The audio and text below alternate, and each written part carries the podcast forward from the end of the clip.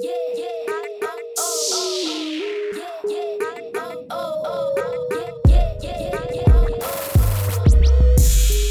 รี่เป็นหนึ่งในองค์ประกอบของภาพยนตร์มาอย่างยาวนานครับ ไม่ว่าจะเพื่อศิลปะและความสวยงาม หรือเพื่อส่งเสริมเติมแต่งการเล่าอุปนิสัยของแต่ละตัวละครให้สมบูรณ์มากขึ้นในภาพยนตร์ก็ตามครับ แต่อย่างที่รู้กันนะครับว่า บุหรี่เป็นของมีโทษ แม้จะไม่ได้ผิดกฎหมาย แต่มันก็ทำลายสุขภาพของคนสูบ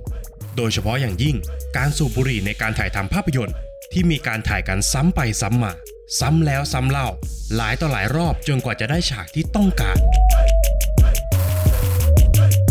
เคีอานูรีฟส์ต้องสูบบุหรี่ถึง 40มวนต่อวัน ในการแสดงภาพยนตร์เรื่องคอนสแตนตินจอห์นแฮมต้องสูบบุหรี่ถึง 74มวนต่อวัน ในการถ่ายทำซีรีส์เรื่อง Mad Men ซิเลียน เมอร์ฟี่ คนนี้คือที่สุดของการสูบบุหรี่ครับ พอเขาต้องสูบบุหรี่กว่า 1,000 มวน ในการถ่ายทำซีรีส์เรื่อง Peaky Blinders คุณผู้ชมเคยสงสัยไหมครับว่า นักแสดงเขาสูบบุหรี่กันจริง ๆ หรือเปล่า สูบเยอะขนาดนี้สุขภาพของนักแสดงจะเป็นอย่างไร หรือพวกเขาสูบอะไรกันแน่ ระหว่างการถ่ายทำวันนี้ฟิล์มเมนหาคำตอบมาให้แล้ว ไปรับชมกันได้เลยครับ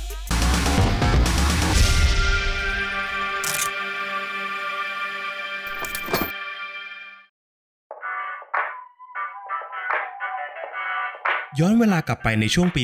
1970 นะครับ เป็นยุคเฟื่องฟูของบริษัทยาสูบ การสูบบุหรี่เกิดขึ้นอย่างแพร่หลายและสาธารณะ ไม่มีการควบคุมพื้นที่สูบบุหรี่เหมือนในสมัยนี้ครับ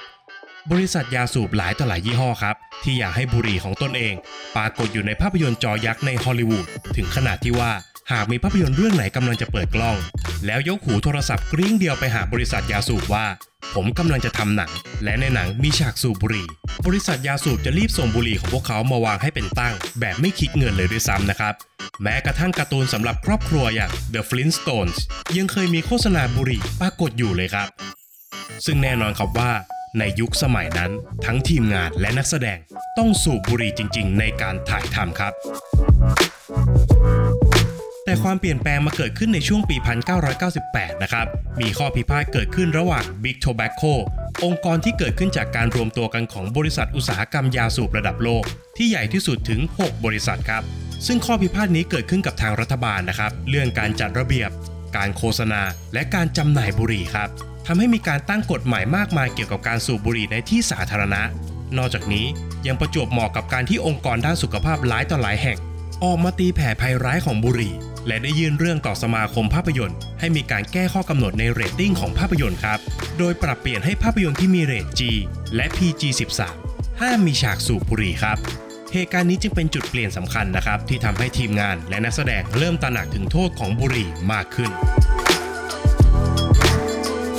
ทางสมาคมนักแสดงของฮอลลีวูดจึงเริ่มมีมาตรการคุมเข้มสำหรับการสูบบุหรี่ในภาพยนตร์ครับ แน่นอนครับว่ายังมีนักแสดงบางท่านที่สูบบุหรี่จริงบ้างในภาพยนตร์บางเรื่อง แต่ส่วนใหญ่บุหรี่ที่เราเห็นกันในจอนั้นเป็นของปลอมครับ ซึ่งหลายต่อหลายครั้งครับที่ภาพยนตร์ก็หลอกเราด้วยบรรยากาศและภาพของเรื่องนะครับ เช่น การสร้างควันบุหรี่ขึ้นมาในฉาก แต่ไม่มีภาพที่นักแสดงสูบบุหรี่เลย และควันนั้นก็เป็นควันที่ไม่มีสารพิษแต่อย่างใดครับ กรณีนี้เคยเกิดขึ้นกับนักแสดงสาวอย่างนาตาลีพอร์ตแมนและภาพยนตร์เรื่อง Leon the Professional ครับ ในปี 1994 นะครับ ปีที่ภาพยนตร์เรื่อง Leon the Professional ได้เปิดกล้องขึ้น ในเวลานั้นนาตาลีพอร์ตแมนอายุเพียงแค่ 12 ปีครับ พ่อแม่ของเธอจึงมีความกังวลมากเกี่ยวกับฉากสูบบุหรี่ในเรื่อง โดยพวกเขาทั้งคู่จึงทำการตกลงกับผู้กำกับภาพยนตร์อย่างลุคเบสซองครับว่า ตลอดทั้งเรื่อง ผู้ชมจะได้เห็นนาตาลีพอร์ตแมนถือบุหรี่เพียงแค่ 5 ครั้งเท่านั้นครับ โดยเธอห้ามสูบบุหรี่จริง ๆ หรือห้ามดมควันบุหรี่จริง โดยเด็ดขาด และตัวละครของเธอจะต้องเลิกบุหรี่จริง ๆ ในภาพยนตร์ด้วยครับ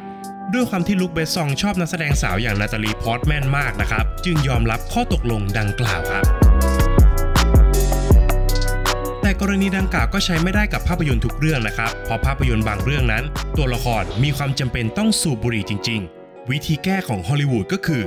พวกเขาสร้างบุหรี่ปลอมขึ้นมาครับ โดยเปลี่ยนยาสูบที่เป็นไส้ในของบุหรี่ให้กลายเป็นสมุนไพรครับ สมุนไพรที่ว่านี้ไม่ใช่กัญชานะครับ แต่เป็นสมุนไพรหลากหลายชนิดที่ไม่มีนิโคตินผสมอยู่ครับ รวมไปถึงไม่สร้างผลร้ายกับปอด ในกรณีที่ต้องสูบหรือสูดดมควันของบุหรี่สมุนไพรเข้าไปครับ ยกตัวอย่างเช่น กลีบกุหลาบ ใบชะเอม ใบลาเวนเดอร์ หรือแม้กระทั่งพาสลีย์หรือขึ้นฉ่ายฝรั่งครับ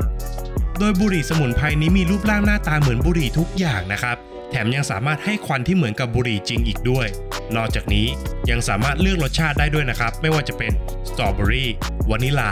น้ำผึ้งหรือกระทั่งสูตรเย็นแบบรสมิ้นก็มีนะครับ